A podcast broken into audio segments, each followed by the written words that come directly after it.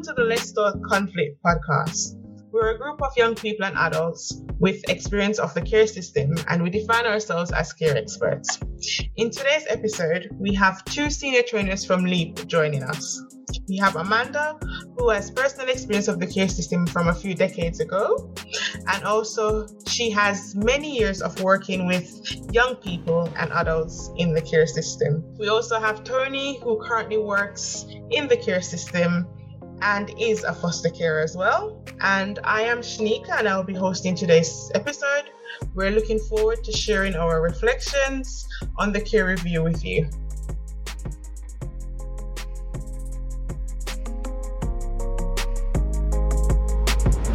Hello, everybody. Welcome to Let's Talk Conflict. Today we'll be discussing the government recent announcement that they will be reviewing the children's social care system in the UK. So today we have Amanda, Evie, Jasmine, Anya, Alice, Tony, William, all participating. So I'm going to go straight in and start off with the first question.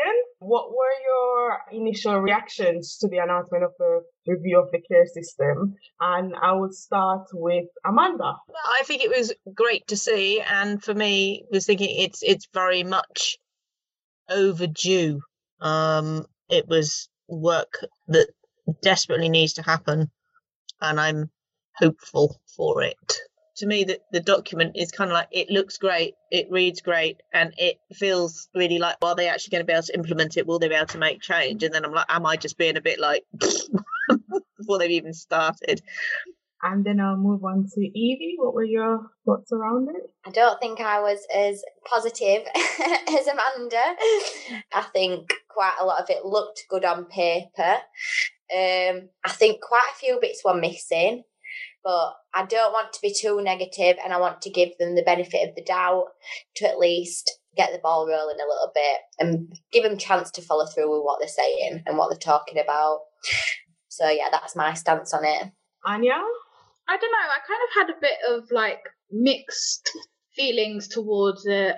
Um, on one hand, I was kind of like excited, but on the other hand, like I wouldn't say worried, but like a bit humming and hawing about it because, like, you know, um, whether you know what they're saying will, you know, take time or whether it will happen straight away or you know whether it will happen at all. Um, thank you. Um, then we'll move to Alice. Like Amanda, I feel like it's desperately, desperately needed.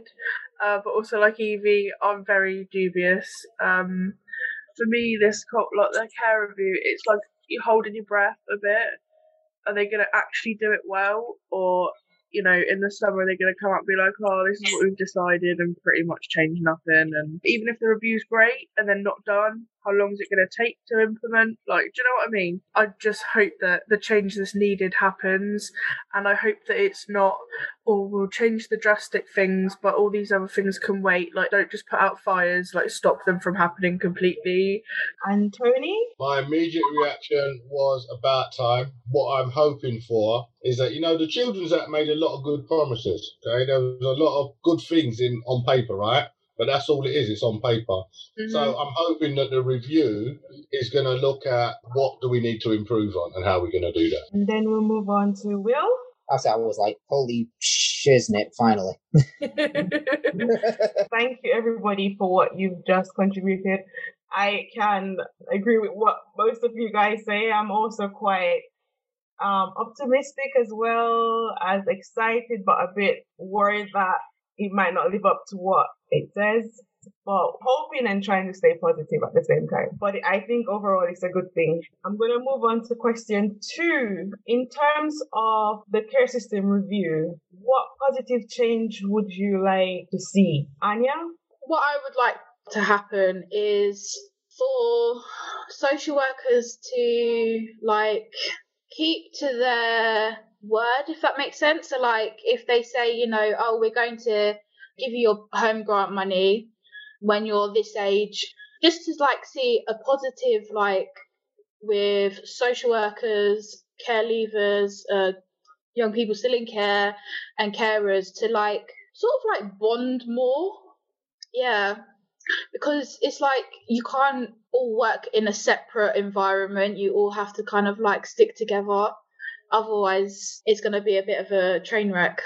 Alice, did you want to say something? I would like there to be like no postcode lottery, so the disparity between where you live, what borough you live in, is very drastic. I came from somewhere where there was literally nothing. We really didn't have a lot. We had to fight to even get the same amount of leaving care grant as other places in the UK. We literally had a quarter of what other people were getting. I mean, obviously that's changed now, but I would like to see policies in like we have the law that's fine but then the policies that local authorities uh, write are almost gatekeeping access to what the law states you're entitled to so i would like that to stop i would like it to be uh, much more accessible. I also would like more accountability. Anything that happens between a person in care and a social worker slash care leaver PA, if there's complaints made or issues before it gets to the complaint stage, I'd like that to be actually dealt with. Um, I would also like a limit on case numbers, and if there is one already, it should be less, uh, so social workers can actually do their job and can afford to care without being burnt out yeah, basically that's what I would like to change. I was just thinking, I completely agree with like Alice on what she said and Anya, but I think like we have all got a million and one things we'd like to yeah improve on and things, but I think definitely I agree with taking accountability. So, you know, making sure that if you say that you're going to do something, then they follow through with it. I think that that's something that social services, social workers, personal advisors, if they say that they're going to do something, then like I said, they need to follow through with it. But also, I think that social workers and people within social services they need to start using their voice as well. If they're unhappy with something and realize that we're supposed to be on the same team we're supposed to be working together. So really take a step back and look at how we can make that work because it's not just all on the young people. A lot of it is the resp- need, needs to be taken responsibility by the social workers instead of saying, "Oh well, we haven't got enough funding, we haven't got enough this, we haven't got enough that." We need to see how we can make it possible. At one point, we've all been told by a social worker how much work they've got on, you know, like yeah. whether they've got other different cases, how much paperwork they've expressed in some way they've got a lot of work on and stuff. I've been told that millions of times, and I've tried to be as empathic as possible and think like maybe they've got into this job with a good heart and everything, and then they've been overrun, like, you know, because they've realised that it's underpaid, that they, that things really aren't there to support young people. They've got a bit disconnected and stuff, and they've just, you know, they're just trying to do what they're doing and whatever and stuff like that. But it's like, still, I think if that were me, I'd still be using my voice. I'd mm. still be saying something. I'd still be trying to find a way of fixing this. And I think also making sure that there's like a clarity on things, whether it be care leave statuses, what young people are entitled to, yeah. what are the things that may they may be facing in future, you know, like different forms of living accommodation and things like that. I think there needs to be a lot more clarity on things and also a lot more equality on different care leaver statuses because, you know, if you want form of care leaver to a different form of care leave. It's all about status, and that mm. in, then in turn comes around on what you get, what you deserve, and things like that, what you're entitled to. Sorry, from the lo- local authority, which is wrong because each different borough it's to their discretion what that qualifying child is entitled to and that's wrong and that can't come from young people. That needs to be done with the people within the system. A lot of it comes down to accountability and the and social services people within social services using their voices. And you know what they're starting to use as well? They're trying to like record data better on care leavers but it's so bad and it's hidden away. It's hidden like when it comes to like our like rates of employment, stuff like that is very hidden. But education is, you know, it's there in the public view. And I feel like it shouldn't be hidden. It shouldn't be hidden from the public. It shouldn't be hiding somewhere. You have to dig to find that information. Ultimately, the government and social services should be responsible for what the outcomes of young people in care are. I'm not blaming them and saying it's their fault, but they should be actively seeing this and it should be in the public domain because at the end of the day, the public is paying for the social workers and the government to do their job. Yeah. There should be in the public domain to say, look, what's happening here? What, why are these young people going through the care system, coming up with no GCSEs, no employment? It's there. The data is there. A lot of people in the public don't know about it. So they need to actually make these things more transparent. Thinking about the kind of the core of that care review, which is they were saying, well, you know, the aspects to focus on was safety, stability, and love. And I was thinking about what everybody's saying. Actually, Alice, I thought that was really powerful words you used about people should be able to afford to care. And then Evie just listening to what you're saying. And it's just like, there's something in there for me about actually it needs to be safe enough for social workers as well to actually have a voice. hmm Um, because my kind of sense is that sometimes it isn't. Yeah, I agree there. 100%. The professionals involved as well, like how do we make it safe for them to speak, to give them the stability that they can afford to care without being burnt out and to be able so they can use their voices. When I did my course, I wanted to be a social worker. You get thrown in on placement. When you're doing the placement, you can actually see the challenges when you're working with the young people. You know, when you go in, because I've been on both sides. I've been a young person and a, a trainee social worker. Most of the young people don't trust you. And to build any kind of relationship, you need to have that trust. Um, so it's it's it's hard being a social worker, and you know there's also that fear over you as well that you can be stripped off, you can actually lose your your livelihood, and you know when you a lot of people that go into social work have families, they have mortgages, so they just need to do the job to get paid, like literally just need it to survive. And what I find is if you're too compassionate, if you're too empathetic, you get burnt out because the system doesn't really support social workers as well in that you don't have a lot of supervision you know you have a high caseload and it's, it's quite stressful a lot of the stuff that you're dealing with and you're not trained properly. Because i did the master's program and i'm like there's no way you can do four days placement and loads of coursework. That makes no sense because it's on theories that that you know you can't really apply to real life you know and you have those coursework over you you have to pass the course as well. So you you're stressed. You're not learning. I was stressed because i'm seeing all the challenges my young people are going through. Heavy emotional stuff and i have coursework to think about as well. Plus there's challenges in you know with what i'm writing up and how you know building that relationship. So it's a very challenging course and if you have empathy and emotion because i was in care myself so i could i could actually feel what some of these young people are going through. So for me i'm like i can't do this. I just can't physically do this because either i have to be really selfish and just shut down all my emotions and not see the young person and get a job or if i do it the other way i'll burn, i'll get burnt out that's the option that's given to social workers It's interesting that it's called a care review because it seems like that that's the part that's missing the most. Yeah.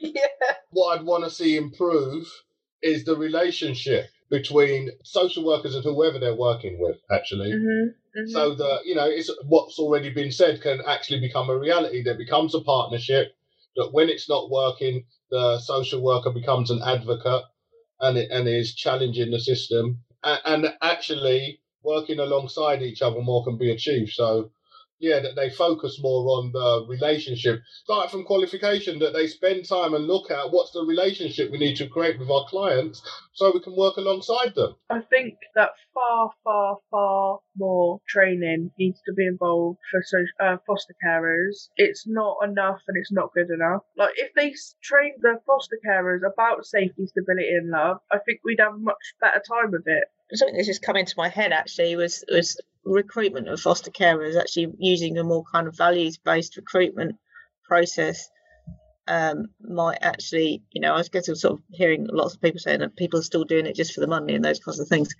That if they can tweak the recruitment process so that we're sort of working at a more personable level, Yeah. um, I wonder whether that would have an impact on on how foster carers really are coming into the world of foster care and how they receive the training as well. You're right, you know, because I see like posters do you have a spare room? Like, Yes. and it's like, no, do you have a kind heart? Do you care about like Yes. that's the Yes. argument. Could you do with an extra so much money a week? No, don't put that on a bloody poster. Yeah, go Yeah. Alice. Yeah. I was just going to say what Amanda was saying then. I think that really, I think that should be the same with social workers. They are human. They are a, an interaction with us, and sometimes that's the only point of contact that we feel like we can go to. Sometimes, Yeah. so they themselves need to be like tip-top condition. You know, like have kind, loving hearts, be doing it for the right reasons, same as what a foster carer is. when you look at the values of social work about you know making it a fair and equitable society you know challenging injustice. That's what social work is all about and helping the poor and all that kind of stuff. It's no longer about that anymore. It's about you know providing a safety net.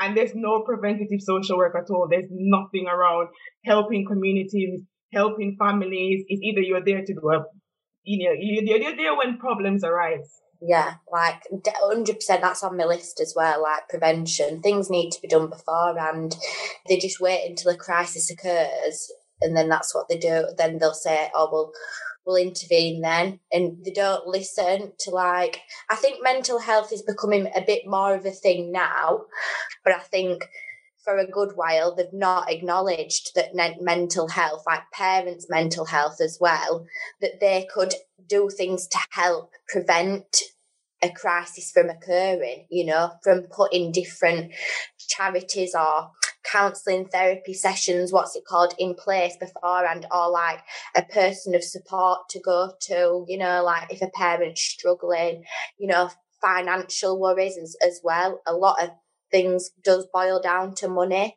You know, they could they could appoint different people and different charities and different places instead of just saying, oh, yeah, that's really hard, but, you know, oh, terrible teens or whatever, or, you know, oh, you're doing a really good job and, you know, everyone has difficult times. I think they don't listen to the actual cries for help. They just like push them off, push them off, push them off. But when someone's expressing that, like, they're really struggling, they should try and do some sort of intervention before the crisis occurs. You know, they wait until they've got certain protocols that they that they, that they wait until something bad happens. You know what I mean? I also mentioned about, you know, with um, children and their parents. So what I find is a lot of the parents, not necessarily that they hate their kids or want to do bad things to their kids, is oftentimes it's poverty. So when you're in poverty you haven't got the money, the stress will make you do stuff sometimes that you don't want to do. And instead of social services going in, where they, where in the past they would have preventative community social work, that doesn't happen anymore. As soon as something goes wrong, the kids are taken off these parents. And to note, people who are rich, that doesn't happen to them. It's often Yeah. people that that happens to. I really do feel that there should be standardized, mandatory training for PAs. Yeah. I That is agree. not a requirement at the moment. They do not require any form of qualification, like any training, and that is just not okay. You're 17 one day with a social worker, you're 18 the next day with someone who is not, I mean, they may be qualified at, you know, they may have degrees in, I don't know, psychology, whatever, but they are not trained as a PA and they are basically social workers. They are pretty much the same thing, but they have no training and, and in, they are setting not the PAs, but the system is setting us both up for failure. If you're not trained as a PA, you can't do the job that you're employed to do. And if you're a young person that needs someone that has the training that- a PA should have, you're not going to get that either. So that's something that really should be addressed. We've touched on obviously like the training and everything, and like Alice was just saying, there should be a mandatory level for personal advisors. Like I was really shocked to hear that that, that social workers don't do training around childhood trauma and like things like that. That to me, that's paramount. Like they need Yeah. to do it. They need to have training around childhood trauma, um, like building healthy relationships, prevention. You know, crisis prevention training Yeah. They need to have a better standard of training, like because whatever is we've got at the moment is just not working. To, to us from our side from a care experienced perspective i don't feel like there's any empathy. They don't they can't see where we're coming from. They can't see anything from our side or they can't or they won't whatever it may be. But they need yeah. to they need to really start looking at, at them issues instead you know? They need to start putting themselves in the child's position about what trauma they may have gone through, they may have suffered, and what they may be going through at the moment, how they can make, how they can actually improve that for the young person as well. You know, how they can try and be, be there for them as a supportive, supportive adult, supportive professional, or whatever. So. I was just going to say if like they kept families together because they're saying there that they'll keep families together, but they don't. The easiest thing to do is to separate them so I've got five siblings and we couldn't all go together because a foster placement can only have up to six children living there at the same time. So we all, you usually get split up into twos and the younger ones go together and then the older ones go together. But one question that I've always wanted to know is why there's no asking the older children whether they want to be adopted. The decision is always the younger ones will be adopted because they're less likely to remember or it's easier for them to settle in in an adoptive home. The likes of me is I was nine when my siblings, when my three younger siblings got adopted. And I would have wanted to be adopted so I could be with my sister, but we never got that option. So to keep siblings together, yes, it might be hard, but why not adopt all of them to the same home instead of fostering like the older three and then adopting the younger three. Like that's going to make us feel like we weren't worthy enough to be adopted, or they weren't like they were just chucked off to the side, kind of thing. And it's just like we miss out on our siblings' life because of the actions of adults. Like it wasn't our fault, so why do we need to lose our siblings? Yeah. So, uh, what change do we want to see in the way young people in care are seen and treated? So it's seen pretty much as equals, not just like where people would go, he's in care, that means he must be spoiled or things like that. Like, just like we're all pretty much doing the same work here. We're all doing the same thing. Just because how I got it was different to you lot doesn't mean anything. I kind of agree with Will. Um, you know, I think um, equality kind of, you know, comes into it. You know, um, we don't get enough like enough treatment as like other people would. So like people treat us different, like we're like we're glass, you know, and it's not the way that you want it to like be. You want to be able to feel like you fit in rather than feeling like constantly treading on like eggshells and stuff like that. I don't know. I suppose that's probably what I would say. and I guess also like you get like like there have been some teachers and some support teachers that have been like, oh, just because he's a supported one, he needs to be pretty much carried through it. There are like some things where I was like, I can do this easily. You don't need to literally hold my hand through it, absolutely everything. Yeah. Like being treated like a newborn baby, really, isn't it? Yeah. yeah. Like carry you through everything. Supported doesn't mean stupid. I think as well, talking about education, I don't know if this happened to anyone else, um, but social workers would literally take you out of your class to do a pep meeting, like a personal education plan. You're telling me that my education is the most important thing, but you're taking me out of my lessons to talk about my life to like five different teachers and like my foster carers being there and stuff. Like I did grow up in a loving home and stuff, and I was lucky to be placed with foster carers long term. Um, but education side, I just didn't. I was. I didn't really do well in school. Like I was just told all the time, "Oh, I, I'll, I won't pass my GCSEs and stuff like that." Um, statistics show that there's loads of the majority of people grown up in Kell end up in prison or feel that GCSEs, be jobless, get pregnant young.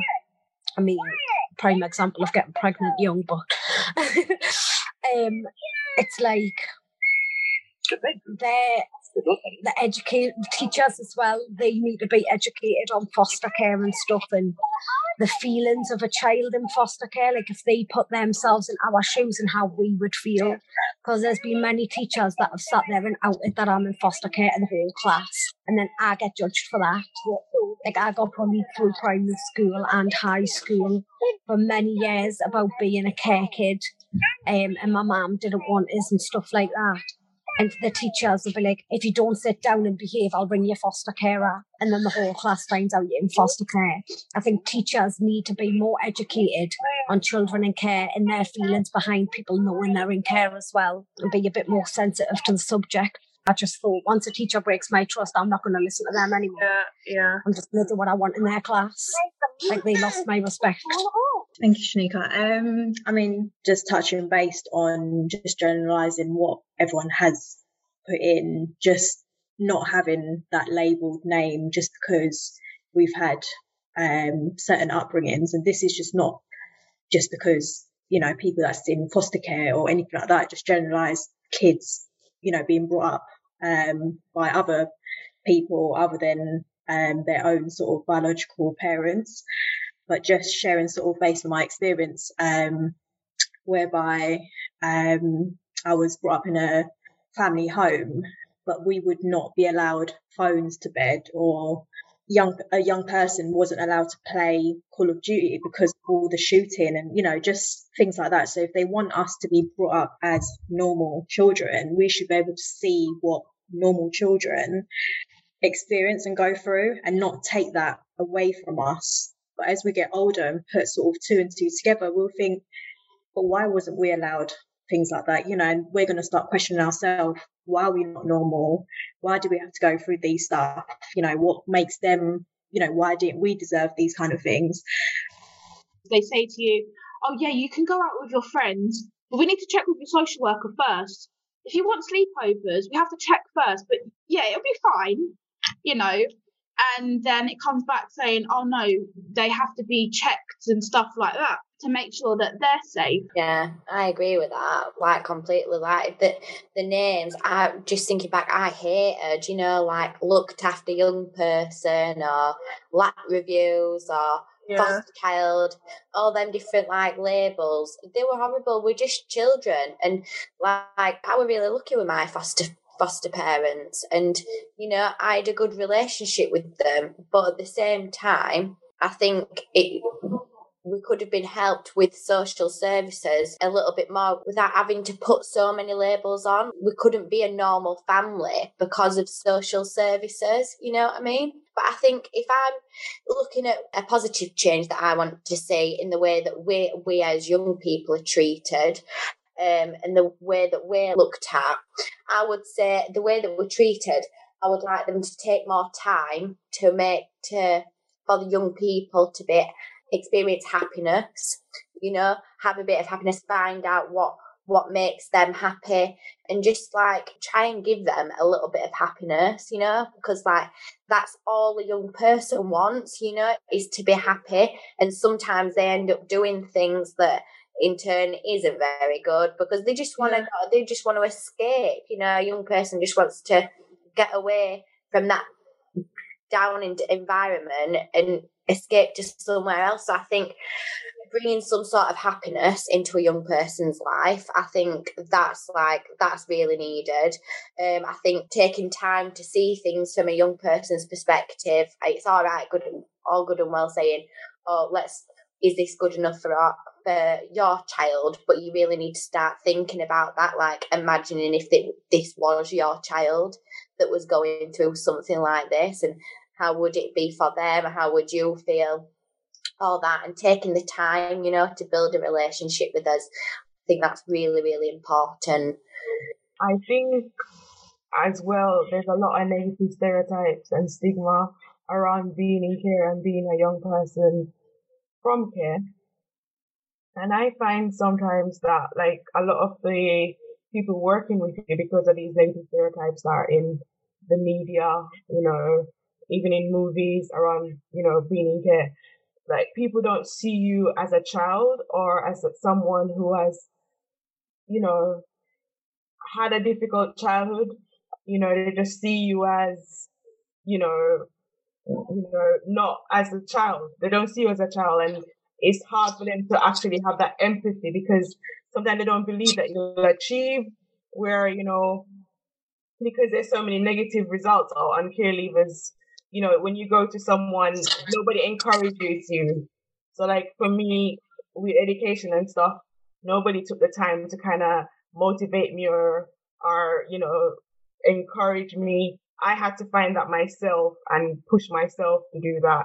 Um, because I just don't believe that you're going to achieve. So I think there needs to be more positive role models within the actual care system itself. There needs, because there's a lot of young people in care who are doing well as, you know, in whatever they're doing. There's, there's even examples of care leavers within society, you know, who have achieved a lot, but we don't see these images. We always hear the negative stories. Yeah. So I think there needs to be an active step taken whereby we see positive images um, of caregivers in the media, within social services, and also our peers as well, like within like younger young people within care, you know, have other young people come back and like mentor and pair up with these young people and give them because we need hope. We need we need some form of hope, you know, um, and we need to see people that are doing well, that look like ourselves for us to actually believe that we can achieve mm-hmm. as well. Mm-hmm. Alex, did you want to say something? Um, most of what I wanted to say about the way I was seen and treated was from uh, social services themselves. I mean, obviously, I had some amazing uh, social workers, few, but some. Um, but I wanted to say that I want them to want to get to know us and not just read what's written about us because some of it is is not true. It's not true. Um, and like if we trust you, then we're going to be a lot more responsive, and the relationship will be like fruitful for both parties. So spend time in trying to cultivate the relationship, and things I think will go smoothly for both like parties if that if that's the case.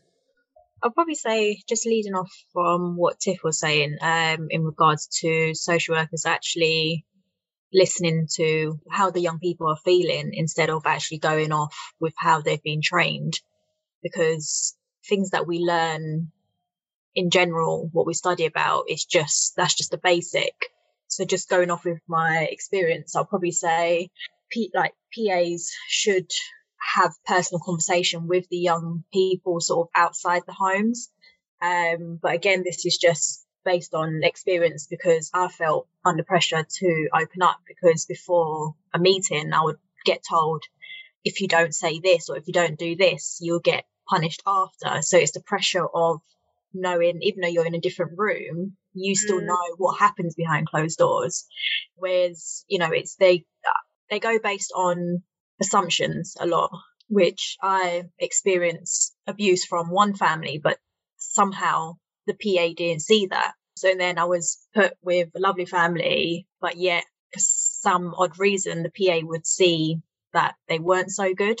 Having more personal talks um, and meetings and giving that option for the children in care, just so they can, they won't feel as pressured to not open up basically and just seek the help that they need or even support. It's so interesting that I actually know a foster carer and she's lovely. She's the one that actually helped me to get into care when I was going through my horrible life. And what she actually tells me is like, she'll have the young people, as soon as she makes headway with them, they would take the child away from her. Yeah. Mm. And I had another friend as well. She was also fostered, she had a foster care that was horrible to her. She would, would she would take her money, and what I find is a lot of these foster carers, sometimes the bad ones, are friends with the social workers. So the social workers don't listen to the young people. I don't even care what's going on with the young people. So I feel there should be more accountability on that side. Yes, a hundred percent. There needs to be more accountability when it comes to stuff like that. What change do we want to see in relationships between young people, carers, social workers, and other professionals. I literally have just one thing that I'd like to see changed, and is authenticity.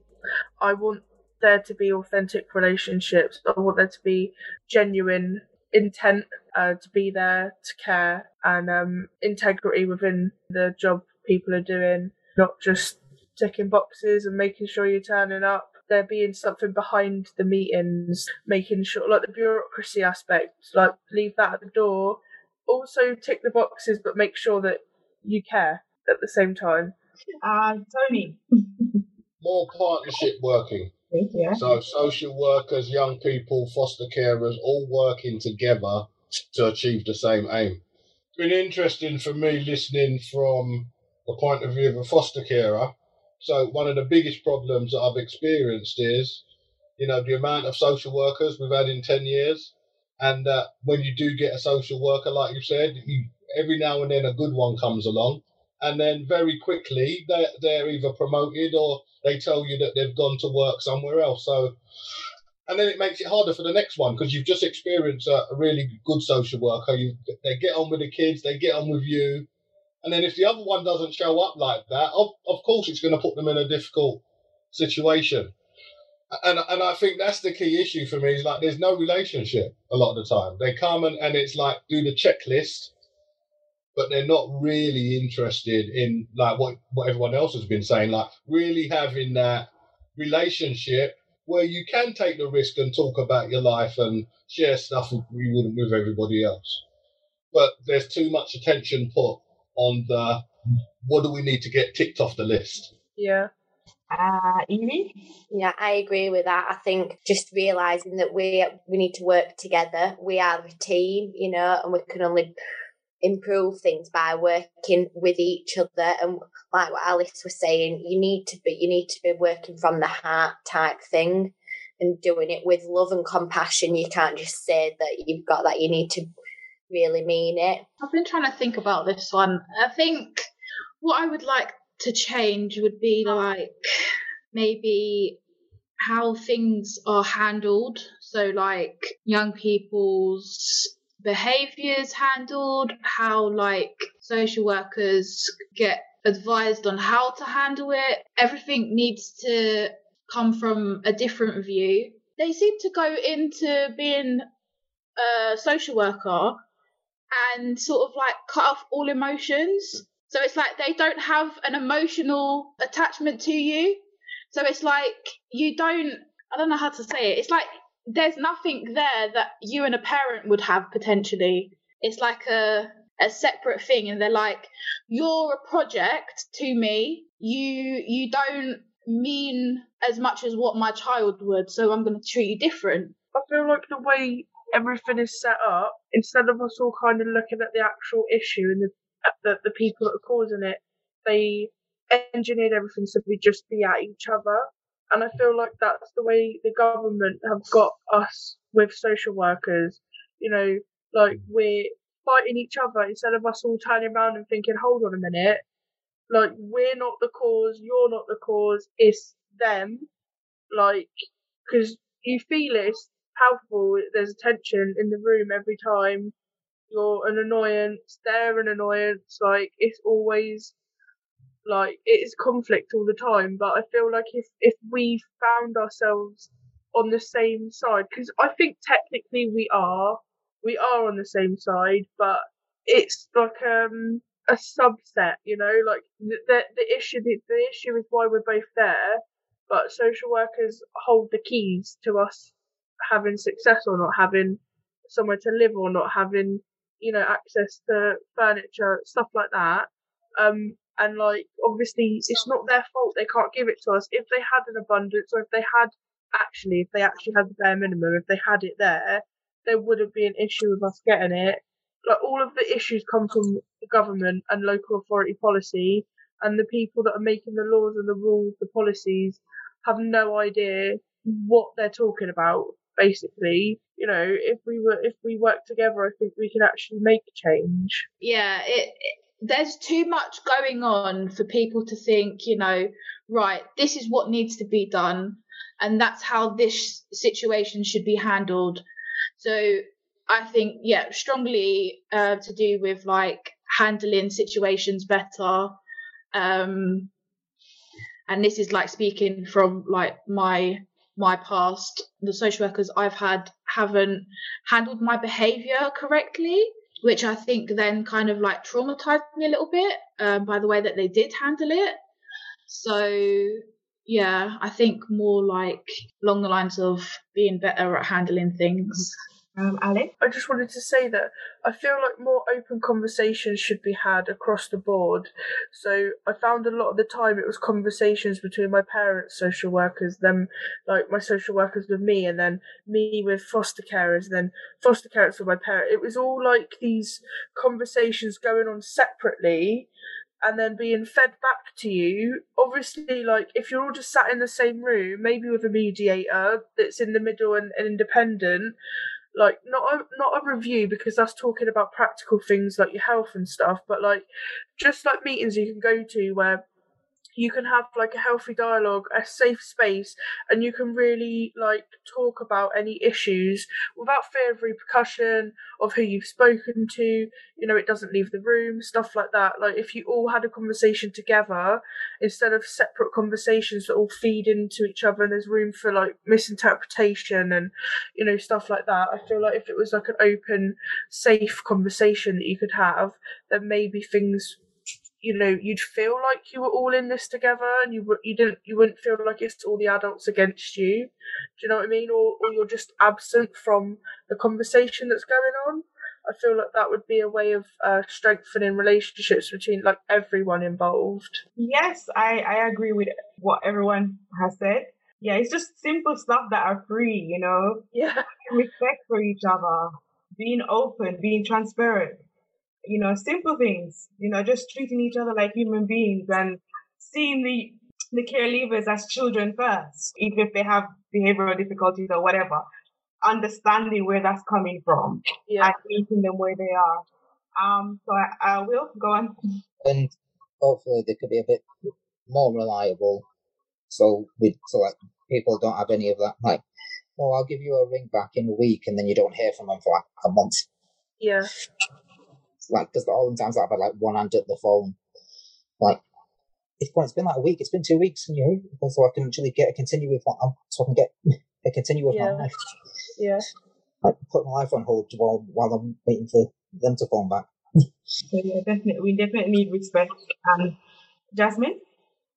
Um, no, I mean it's only a short piece for me. Just of course, like we can be here all day and forever, you know, listing everything. There's no, it's not, there's no ending list. But just, I think social workers or anyone in that sort of social department needs to focus more on what the young person want or feel.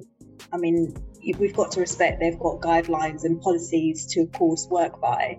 Um, but they, it is a strong point for them to, of course, um, focus more on what we want to be, to be able to, because you know it's us facing the end result of.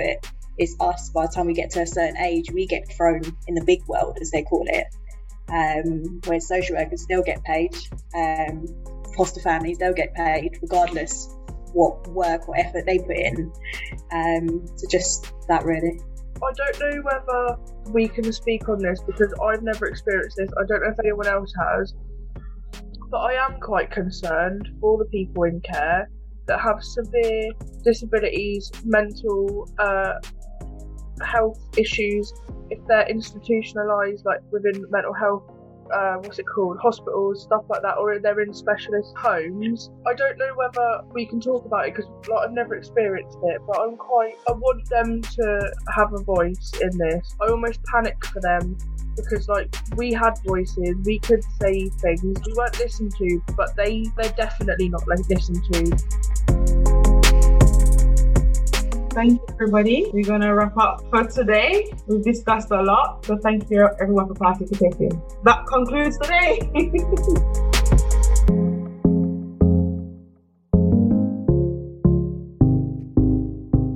Thank you for listening to Let's Talk Conflict. We'd love to hear from you, so if you'd like to get in touch, you can reach us on Let's Talk Conflict at leapcc.org.uk or find us on Twitter and Instagram at leap underscore cc. This podcast has been produced in partnership with Leap Confronting Conflict and edited by Helena Webb. Let's Talk Conflict has been supported by the Esmée Fairbairn Foundation, the Kurt and Magda Stern Foundation, the Treebeard Trust, and the Rayne Foundation. Thank you for listening. Next week, we discuss how different relationships have impacted us both positively and negatively whilst growing up.